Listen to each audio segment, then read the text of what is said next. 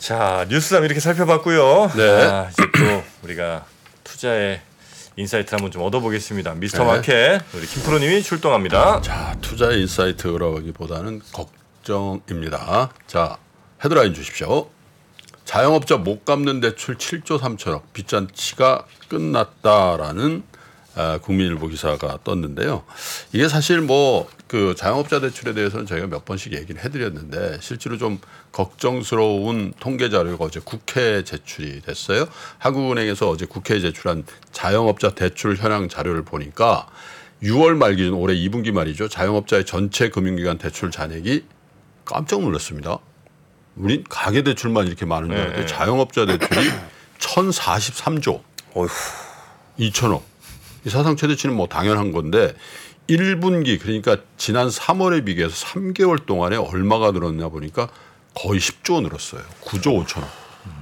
네. 그래서 어 당연히 이렇게 느는 것도 문제지만 연체액이 늘, 늘고 있는데 같은 기간 3개월 동안에 한 달 이상 원리금이 연체된 에, 부실 가능성이 있는 대출 연체 금액이 1조 원이 늘어서 이것도 역대 최고치 7조 3천억 원이 연체되고 있다 이런 거죠. 그래서 에, 2분기 말 기준 자영업자의 금융기관 전체 금융기 연체율이 1.15%인데 1분기보다 1%. 요거 자료를 한번 저 차트를 한번 보여주십시오. 차트로 보시면 이게 얼만큼 빨리 올라가는지 보실 수 있을 텐데 저 연체 금액과 연체율 차트거든요. 보시면 에, 작년 4분기까지는 그럭저럭 그냥 조금씩 올라가네 그랬는데 올해 1분기, 2분기 돼서 퀀텀 점프를 해버리죠. 0.65에서 1, 연체율이 0.65에서 1, 그러니까 0.35% 포인트가 한 분기에 올라간다는 건 저건 뭔가 이상하다는 것 뜻이에요. 거- 거기다가 2분기에는 더 올랐죠. 그래서 저 추세가 계속된다면 상당한 문제가 될 수도 있다라는 걱정이 나오는 거죠. 에, 이게 연체율 기준으로 2014년 3분기 이후 9년 거의 9년 만에 에, 연체율이 최고치로 나온 건데 이 자영업자 대출과 더불어서 개인 대출 중에도 걱정이 뭐냐면은 에, 저금리 시대에 또 주택 시장이 워낙 또 에, 가파르게 오르다 보니까 영끌을 해서 집을 샀던 그 예. 대출들 있잖아요. 그게 문제가 될 수 있다라는 건데 경공매 데이터 업체인 지지옥션에 따르면 지난달 임의 경매를 통해서 진행된 아파트 경매 건수가 912건인데 전월 대비해서 12%가 아, 증가를 했어요. 임의 경매라는 거 아시는 것처럼 채무자가 빚을 못 갚으면 채권자가 그냥 임의로 담보권 행사하는 걸 얘기하는 건데 예. 이 당연히 이제 대출을 못 갚으니까 금융기관에서 경매에 넘기는 그게 늘어나는 거죠. 그래서 지난 7월 말 기준 국내 은행의 주담대 주택담보대출 연체율이 0.23 사실 굉장히 낮아 보이죠. 그런데 이게 1년 전에 0.12였어요. 음, 주담대기 때문에 연체를 하면 집을 날릴 거기 때문에 이거는 연체를 안할안 하는 거거든요, 사실은. 예. 근데 일반적인 예, 그 프로세스 중에 경매 신청한 다음에 경매 신 경매 진행까지는 6개월 가량 소요되기 때문에 이게 계속 늘어날 가능성이 거의 명확하다는 거죠. 그래서 에, 지금 자영업자 그리고 일부 주담대 쪽에서 경고음이 나오고 있는데 여기다가 에, 정부에서 이제 당국에서 가계대출이 너무 느니까 사실 규제를 많이 하고 있잖아요. 은행권에 예. 일마 창구주도 형태로 많이 하다 보니까 뭐가 느냐 봤더니 기업 대출이 굉장히 많이 늘고 있습니다. 5대 은행의 기업 대출 잔액 차트를 한번 보시면 네. 에, 2023 9월 말 기준으로 756조 3,310억인데 저기 보시면 2022년 말에 비해서 거의 53조 정도가 늘었잖아요. 그죠? 빨리 느는 겁니다. 저게 왜- 왜냐하면 사실 기업 대출이 이렇게 빨리 늘질 않았어요.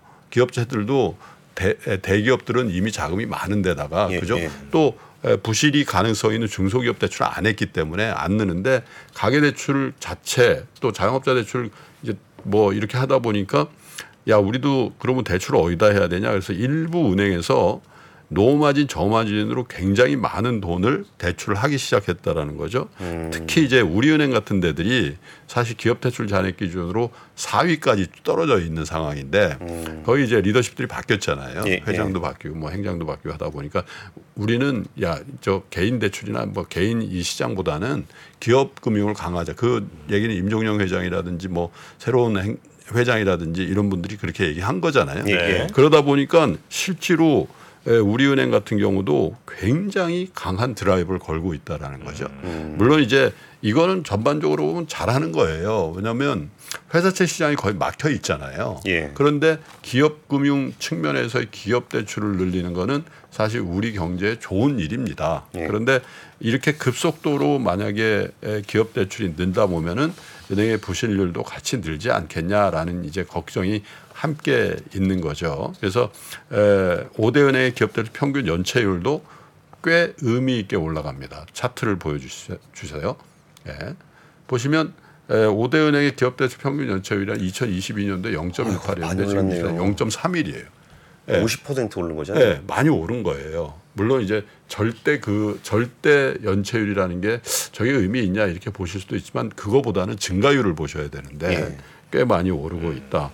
그래서 에, 시중에 사실 풀린 자금은 많, 많은데 가계대출 좀 제이고 그러다 보니까 기업 쪽으로 가고 기업들은 또 어렵다 그러니까 미리 좀 땡겨놓자는 심리도 많은데다가 그러다 보면 이제 에, 기업 대출 권역에서도 부실이 발생할 수도 있다라는 거죠. 그래서 에, 전반적으로 금융권 전반적으로 어떻게 보면 이제 부실에 왜냐하면 경기가 급냉을 할 수도 있고 지금 고환율에 또 고금리에 그죠 상대적으로 고유가에 이런 제가 말씀드린 신삼고에 시달리고 있는 게 개인들도 그렇지만 사실 수입 업체라든지 이런 쪽이 굉장히 힘들거든요. 그렇죠. 그래서 예. 에, 그런 쪽에 에, 자영업자 포함해서 에, 부실이 늘어난다는 신호가 가- 굉장히 강하게 나오고 있기 때문에 저런 부분들도 좀 관심 있게 보시고 사실은 그거보다도 사실 더 걱정인 게 PF 대출이었는데 그 예. 부분을 이제 정부에서 또뭐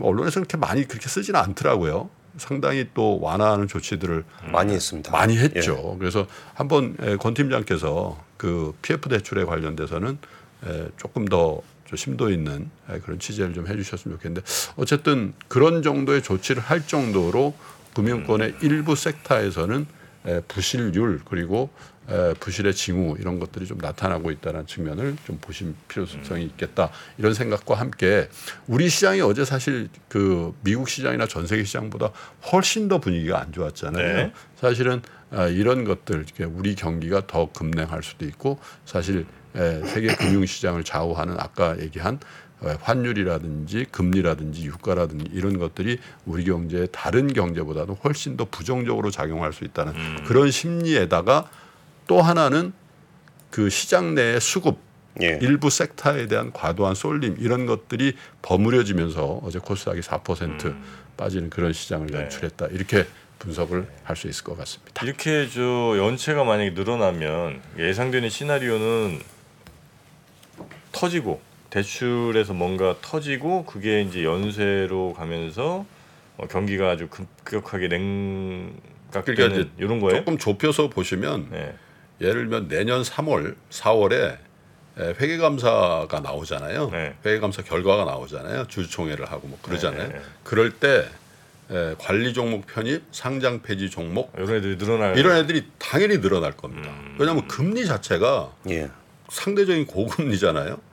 거기다가 회사채 시장이 지금 특히 중소기업들, 코스닥 기업들의 에, 자금 조달에 거의 원천 역할을 했던 CB 시장이 거의 음. 거의 멈춰져 있는 상황이거든요. 예. 그러니까 제가 늘 말씀드리지만 이럴 때는 주식 투자를 줄이라는 말씀이 아니라 그런 한계 기업 자금의 문제가 발생할 만한 기업의 재무제표를 잘 보시고 피해가라. 그런데 그냥 넉넉히 있으시면 안 된다는 말씀을 꼭 드리는 거예요. 네네네. 그리고 PF 대책은 나중에 한번 따로 정리를 해드리면 좋을 것 같긴 한데 그 중에서 제일 중요한 정책이라고 할 수 있는 게 특례보금자리 론하고 50년 만기 대출이었어요. 네. 가계 대출을 많이 일으키면 PF 사업장들의 사업성이 생겨요. 좋아지는군요. 그 정책이 사실 지금 PF를 조용하게 만든 제일 중요한 정책 중에 하나였는데 그 부담은 이 고금리 상황에서 다 가게가. 가게가 지게 되는 상황이 돼버린 거죠.